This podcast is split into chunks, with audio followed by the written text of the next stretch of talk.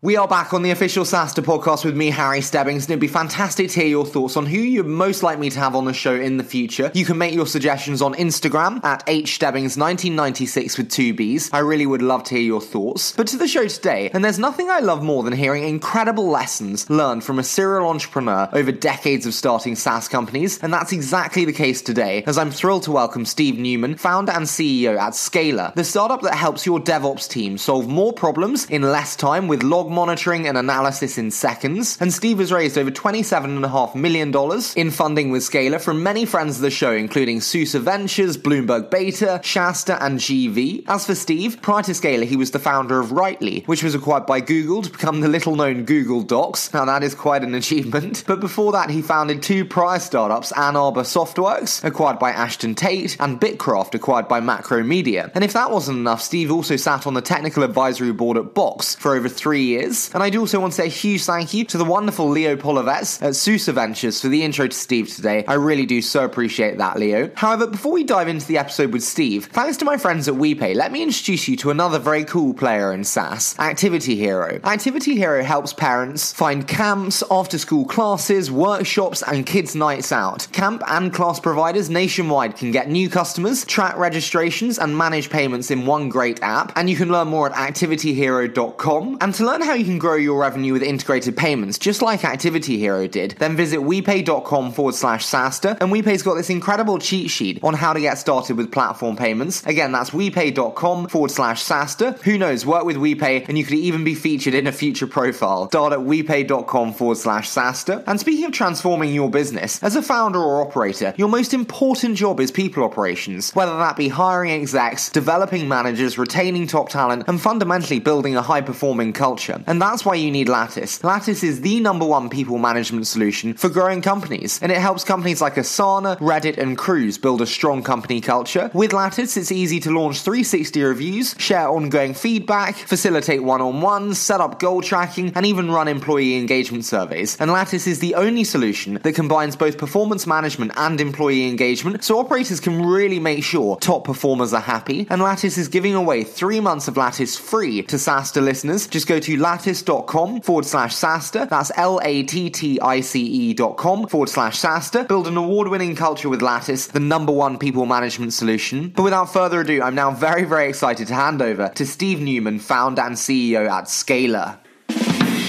Good. That's perfect. Okay, I think we're warmed up.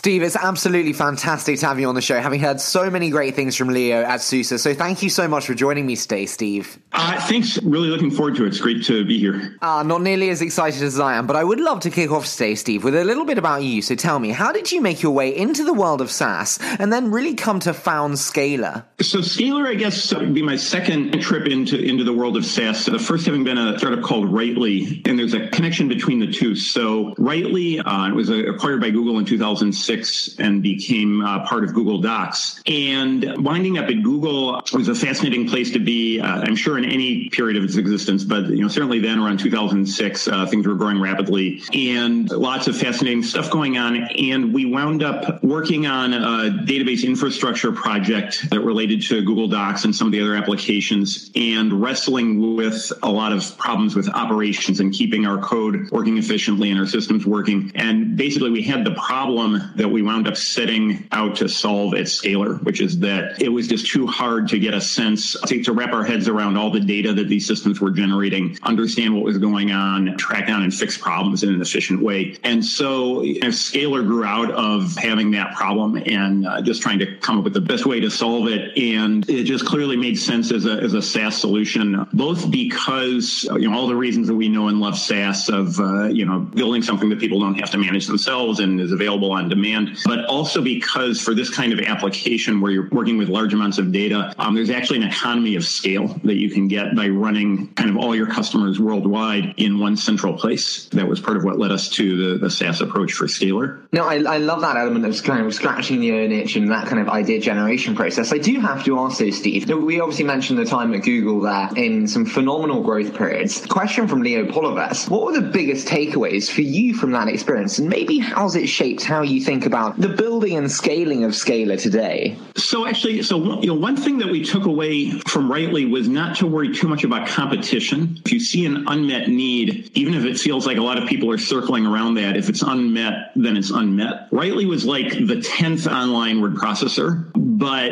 it was the first, I think, maybe that happened to hit a certain combination of just simplicity and polish. And, you know, I think that helped us to take off. There are a lot of other products circling around, some of which in some ways were, were very sophisticated, but none of which quite managed to scratch the same itch. We went very quickly from, uh, with Writely from idea to launch. It took about 100 days. Even so, in that 100 days, it seemed like a new competitor was popping up every week. And for a while, we were worried about that. Uh, but in the end, none of them really affected us because they never, they never quite hit what we were going for or, or what we were lucky enough to, to stumble onto. And, you know, I think a lot of that actually carried across to Scalyr. Um, you know, log management is certainly a crowded space. It was crowded before we even got started with Scalyr. But again, you know, we felt like there was really an unmet need. You know, a lot of these products were just too cumbersome, too slow, too hard to use, and weren't getting used. You know, we had felt that ourselves, and we talked to other people and hear similar stories. And I think that experience with Writely gave us the courage to say that you know, just because the market is crowded doesn't mean there's not an opportunity. You know, if it feels like something is missing, then there really may be something that's missing. Totally. And I'm so with you on the kind of element of rowing your own race. I love that kind of mindset. I do want to start though on kind of top down approaching of the roadmap, so to speak, the foundational element of any business, really. You said to me before that you should involve customers early in the process of developing your narrative. Tell me, Steve, what are the benefits of involving customers early in the process? So, of course, you know, you need to involve customers early just in the definition of your product. You know, this is commonplace to, you know, make sure you're, you're building the right thing and, you know, something that people will actually need. But, you know, I think a nuance of that is that you don't have a product if you don't know how you're going to talk about it. If you have an idea, this is what I'm going to build, but, you know, you haven't figured out kind of your, you know, your elevator pitch or your, your crisp explanation of what it is, then you haven't really finished defining the product. You know, it's not enough to build something that people need. You, you need to be able to talk about that in terms that will resonate. And in the process of figuring out that description that's going to resonate, that may come back and actually affect the way you build the product or even what the product is going to be. And so you really need to be working with potential customers early, not just to figure out what their needs are. That, of course, is critical, but also to figure out how you're going to talk to them about this thing that you're building. And you need to iterate on that message up front just as much as you're iterating on your what the actual problem you're solving is. You know, that this was another lesson uh, really f- for me from Writely. We thought that the Writely narrative was going to be all about collaboration. Uh, and this is how we always used to talk about it at the beginning. We're building this tool for collaborating on document creation. But that was a little bit abstract for people. And really, what everyone was interested in was just, oh, this is like Word, but it's on the web. And, you know, we were very scared of that message at first because Word, of course, is, you know, a huge mature product. And we didn't even do 1%. Uh, if you look at kind of a feature list back then, even today, Google Docs today doesn't do 1% of everything Word does. So in terms of a product concept, it was very different. But in terms of the narrative, of course, most people don't use most of the Word feature set most of the time. They think of Word as just, well, you know, it's, it's where I go and I, you know, type out a document. And that's what Writely was for people on the web. But, you know, we had to have a lot of failed conversations with people where we were trying to get them excited about collaboration before we realized that actually our narrative had to be just about creating documents online. And once we figured that out, that changed the whole way we built the product. It meant, for example, that the core editing experience had to be really solid. Can I dive and ask? You know, we mentioned kind of the deluge of data earlier. In terms of deluge of data, in terms of kind of feedback from customers, how do you distinguish between what you take, what you don't take, what you move forward with, and, and how you think about kind of consolidating that customer feedback into actionable kind of progression points? It's a great question. Uh,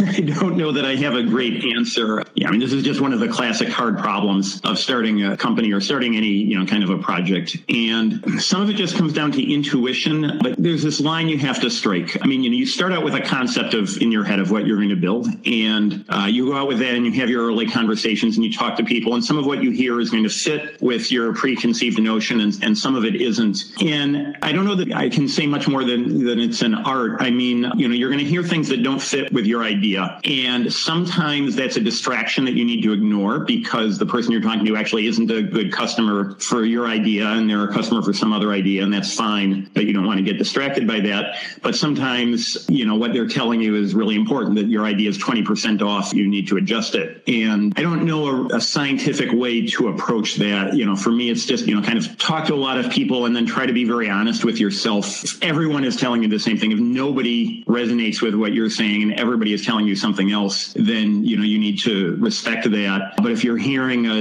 as is more common, a jumble of different opinions, you, you just try to need to, I think, you know, expose yourself to enough different perspectives that hopefully you're going to start to see the forest for the trees and recognize the patterns. Okay, there's this group of people who are not my customer and I'm going to disregard that. And there's this group of people who are my customer and, uh, you know, I need to listen to what they're telling me that this part of my message resonates and this part doesn't. Totally. I, I think kind of that kind of intellectual honesty and mental plasticity is kind of the key to success there. Once we kind of have some products out and we have those users uh, engaged, there's the element of analytics and growth, hopefully. If we the two, on analytics, we chatted before and you said to me that numbers are great, but small numbers deceive. I've got to ask Steve, can you unpack this for me and how you think about that and maybe how timing of analytics in the life of a company influences the prioritization of it and how one should view it? So the problem with small numbers is just that there's so much noise, there's so much happenstance in there. You know, if in one month you acquire, you know, 500 new customers and in the next month you acquire a thousand new customers, you know, that's real. Some, you know, you can go in and try, all right, why did that happen? Did we change our advertising approach? What did we do? Like clearly a real thing happened there. You know, doubling from 500 to thousand is, is a very solid thing. If, you know, in one month you closed one new customer and the next month you close two, or in one month when you're getting started, you close no customers and the next month you do close a customer, that can be anything. That can be, you know, that's happenstance. And if you start, you know, looking at that jump from one customer closed to two and try to back propagate that into, well, clearly this ad campaign was 30% more effective and clearly this messaging, you're just making things up. You're reacting to random chance. And it can be hard to discern that dividing line. You know, there are statistical tests you can apply and so forth. But truth is, you know, it can be easy to, to get those wrong a little bit. But even without trying to figure out exactly where the dividing line is, and of course, it's not a sharp line. It's not, you know, yesterday we don't have data and today we do. You know, the data goes from random to noisy to solid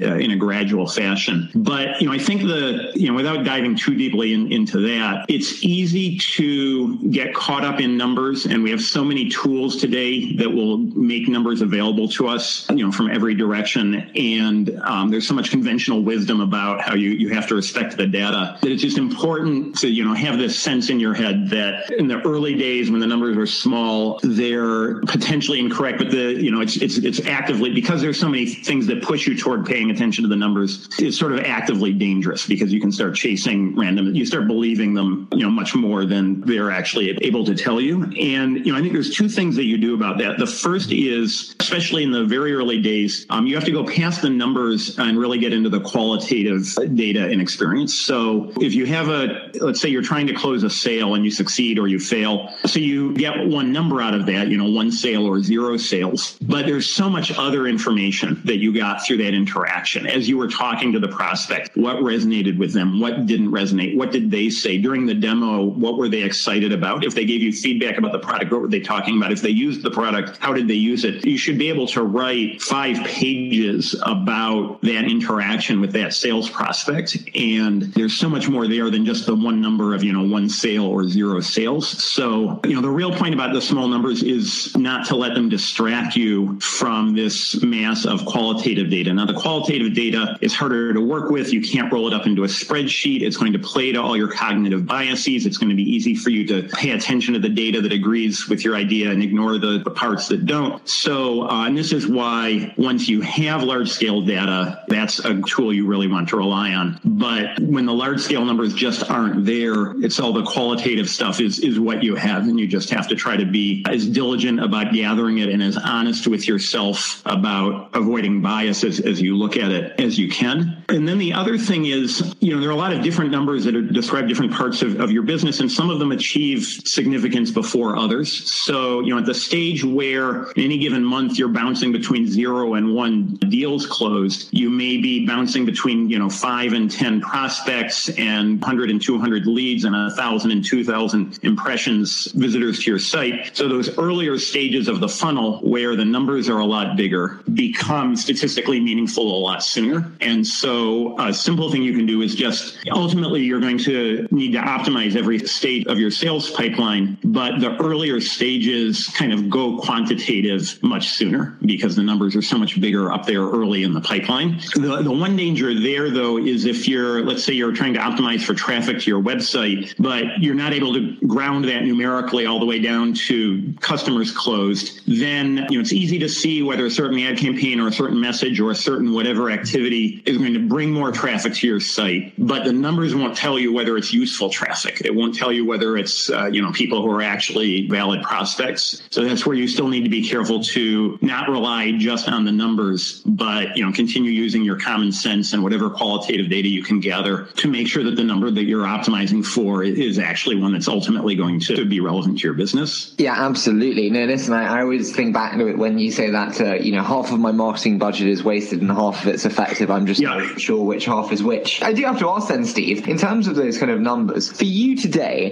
if you get up and looking at one guiding metric that suggests the direction of your business, is there one which leads in terms of prioritization, be it ARR, be it number of customers, be it usage, be it dot, dot, dot? That's a great question. And, you know, of course, all those are important in different contexts. You know, I guess for us, you know, I guess we focus on the numbers that bear on the things we need to work on. And in our case, we don't worry much about usage because we know it's really strong. You know, once we get people onto the onto our platform, you know, they use it, they don't, they love it, they don't leave, and we can't get too complacent about that. But we're a startup and we need to focus, and so that's not where we focus. You know, ultimately we focus on ARR, but as uh, you know, you always want to try to find.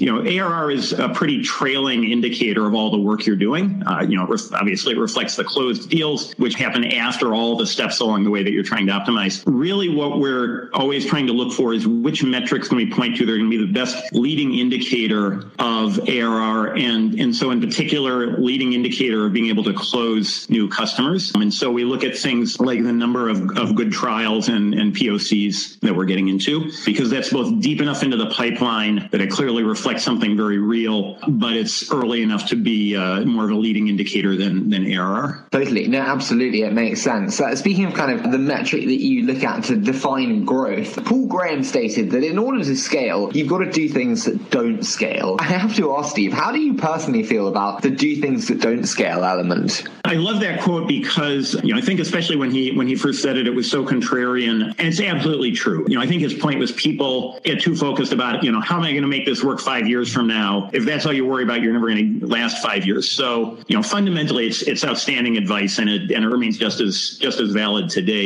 You know, I think one of the interesting things that we learned in the ride here at Scalyr was it's great advice until you outgrow it, and eventually you are scaling, and you need to do things that do scale. And spotting that turn is interesting, and and it's not one moment. You know, you're in the early days, you're doing a hundred things that don't scale, and they're all going to sort of reach their boundary at different times. And so, you know, something that we've somewhat belatedly learned is that all these things that you're doing that don't scale, you need to really be keeping a weather eye out to figure out where you're at the point where actually this needs to scale now. Um, and a lot of it boils down to do things that don't scale mostly means do things manually, don't automate it, and do it yourself, don't hire for it. Beginning, you know, you're, you're three people or whatever your founding team is, and you're all doing everything manually. And scaling is going to be either automating things or hiring a team to do those things or sometimes outsourcing those things. And so you need to look at all these things that you're doing manually and recognize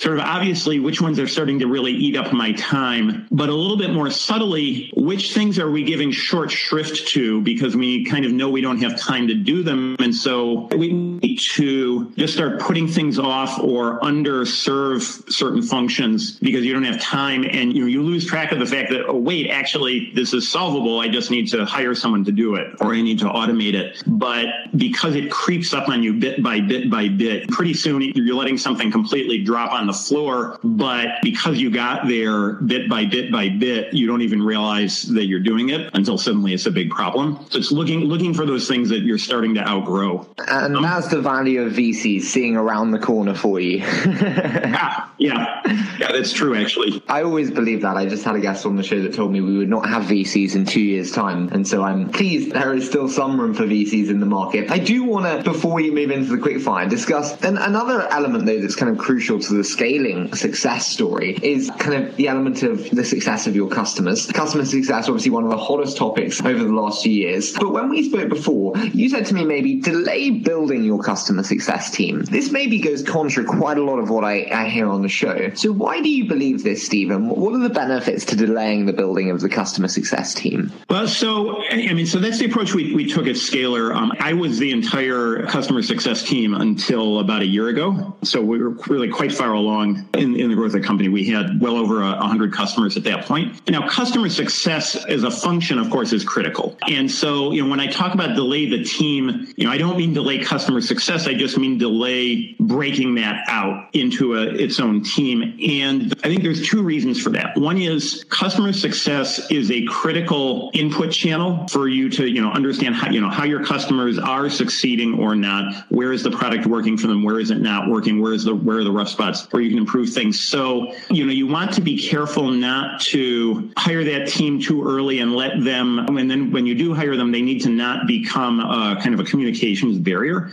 So by having other core people on the team, such as in my case, the CEO, you know, doing that work directly with the customers, you know, you're absolutely ensuring that, you know, you're hearing all the feedback directly. And the other reason is you know, when we talk about customer success team being critical, of course, what we really mean is that, you know, happy customers and successful customers are critical. But having a big team of people devoted to that is the wrong way to accomplish it. It's critical that the role of customer success is not just to make the customers successful, it's to provide the product feedback so that the customers are successful without help. And if you scale that team too quickly, if they're too good at their job, they will make up for a lot of failings in the product and you won't develop that organizational muscle of having to constantly improve the product to stay ahead of what customers are tripping over. So, you know, it's a critical function, it's a critical team, but you want to make sure that they're not sort of strong enough to carry the organization and hide flaws in the products. No, absolutely. I agree with you there. And I hadn't thought about kind of being too good that they actually hide flaws in the product. I am interested. So if that's kind of the internal dynamics of the team there, which kind of make customers successful and make customers happy, you also said before to me about the structure of startups uh, and how they can take advantage of the nimbleness that SaaS enables to amaze customers. But you did leave me on a bit of a cliffhanger there. So, what are those two ways, and, and how can you break down their power in maximizing customer satisfaction, so to speak? Yeah. So the two things, uh, and these are both things we we really just stumbled onto as we were developing Scalyr. But one is when you're working with a customer or a prospect, you know maybe especially with a prospect, you know, sales prospects, so, you know, they don't know you, they don't know the product too well yet. They're getting their first impression of you, but you're working with them, demoing the product, you know, getting a proof of concept going. Inevitably, they'll stumble onto some issue. They might encounter a bug. They might encounter a, you know, some missing functionality in the product. It might just be that they're looking for a feature and it's there, but they don't find it. You know, that's of course very common when someone's getting up to speed on any new tool. That's your opportunity to remove a thorn from their paw, to give them a just really quick turnaround on, you know, whatever that problem is. So obviously that means, you know, responding to them and helping helping them. But it can also, because it's a SaaS product and you can update the software so easily, you have the opportunity to go in and say, oh, yeah, the, you know, sorry, you couldn't find it. Actually, we do do that. And here's how you do it. And by the way, we've already updated the documentation to reflect that, or we've updated the messaging on that screen that you tripped over. So hopefully, as the rest of your team is coming on board, they won't have the confusion that you had. Uh, or you're right, that is a bug. And by the way, we've already fixed it. Even if it's something tiny, even if it is just a, a change to some some wording to make something less confusing may be very easy for you, but people really appreciate that. That you know they're impressed that you know it sends a message that you really care about that success. And then and then the other side is um, you know people sometimes talk about concierge features, just a, a two dollar word for you. You know you've got some function in your product that involves a, a human being taking some action, not fully automated. And we've built that into into Scalyr in a few places. One one is so you know our product we're, we're ingesting logs from people people's servers. And there's a step where we parse those logs. We look through them and, and kind of take that plain text and extract the structured information that's hiding inside it. So uh, that means these rules have to be set up in our product to define where that information uh, comes from. So we've built a little language to define this. Our customers can go in and use that to define these parsers. But often our support team will also just do that on the customer's behalf. And we actually put a button in the product in the place where you would go to create a parser. The button says, do it for me. And that sends a message to our support team and they go in and they create the parser. And now we could also enable that experience by just having customers reach out to our support line and ask for it. But just by putting the button in, there's virtually no extra work for us. In some ways, it actually makes our job easier because that button automatically supplies all the information that we're going to need. Whereas otherwise, there might be a couple of back and forth rounds between the support team and, and the customer. So it actually made our life easier, but also customers love it because they, they don't feel like they're bothering someone. You know, people will feel bad about reaching out to support, even, even though you want them to do it. And it's also just quicker and easier for them. Um, so, you know, it looks like we've got this great thing. You know, it's even better than artificial intelligence. There's a natural intelligence feature in the product. You push this button and a human being does something for you. You know, at the same time, it's a very easy thing for us to provide. Can I ask, can I jump in and ask, is that doing something unscalable? So I say no. You know, people talk about, oh, as you scale, you know, you can't do things manually. And you can if they're efficient. When you're, uh, you know, 100 times the size, it's going to be 100 times the work, uh, but you should have 100 times the revenue to pay for it. So maybe a silly analogy, but no one goes to GM and says, how can you make give cars to all your customers? When you scale, you're going to have to make so many cars, but people pay for them. If you're doing non-scalable things or upfront that are not sustainable, where you're doing huge work behind the scenes to make it look like you built a thing that you really haven't built, that won't scale. But if what you're doing is efficient, if it doesn't cost you much, if it doesn't take much time, if the economics are positive, then that scales just fine. And so, you know, I think it's it's important to distinguish between manual effort that is efficient and sustainable and economic and manual effort that is none of those things and makes sense only in the early days when you're sort of in the fake it till you make it stage. No, I, I totally agree with you there. And I think we, we sometimes get lost in this, oh, it's customized, terrified, vicious circle when that GM example is actually very brilliant. Uh, I do want to dive though, Steve, into my favorite really of any interview being the quick fire round. So essentially, I say a, a little statement and then you give me your immediate thoughts in 60 seconds or less. Are you ready? Uh, sure. Tell me the hardest element of moving from tech co-founder to CEO. Managing people, building an organization. It's uh, it's just you know it's a completely different skill set, and it's a lot of fun. It's very exciting, but building a team is, has nothing to do with with building technology. So you know it's been a, been a lot of uh, you know on the job learning for me. For sure. Tell me a moment in your life that served maybe as an inflection point and changed the way you think. So I would point to my really the time I spent at Google, which was a huge education in working at scale. There's a lot of things that make Google different and interesting, uh, technology they've built, and you know, and, and so on. But underlying all of this, and this is something you really feel when you're there on the inside, is the scale of everything that's going on. Oh, we're launching a small. You'll hear people say, you know, we're launching a small experiment. It's it's just one million users at this stage, and things like that. And you know, I used to really get vertigo, almost literally, in my, in my early time there. Um, you know, we sat next to the Gmail team when we came in, and they were already had something like 50 million users uh, back then, and and so just the scale of everything that was going on was astounding. But eventually, you get unafraid of it, and a big number is still just a number. You know, that, that that's what really taught me that it's okay to tackle something at really large scale. You know, you can still do it. What's the top lesson to selling to developer orgs successfully? So,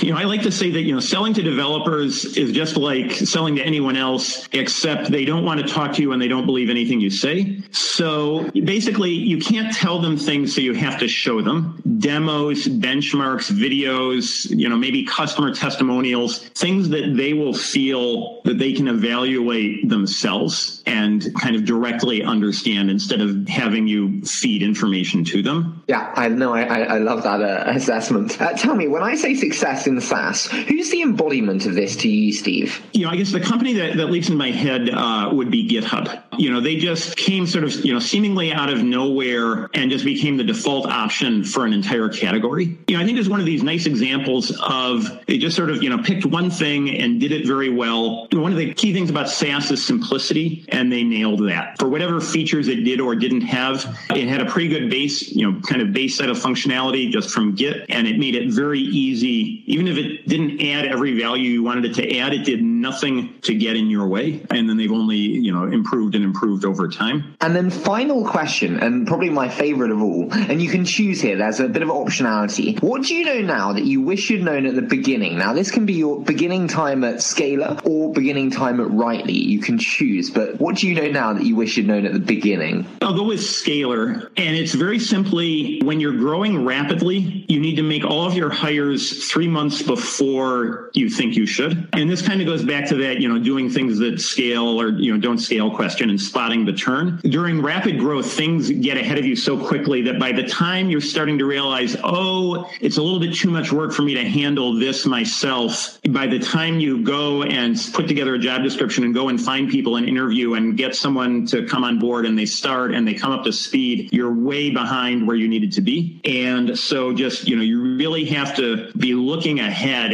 And when something is a quarter time job for someone, by the time you then go and hire for it, it will have become a full time job. And so it's time to start. Steve, it's been such a pleasure to have you on the show. As I said, I've been talking to Leo for months about how excited I've been about this. So excited for the time ahead with Scalyr. But thank you so much for joining me today, Steve. I thank you. This has been great.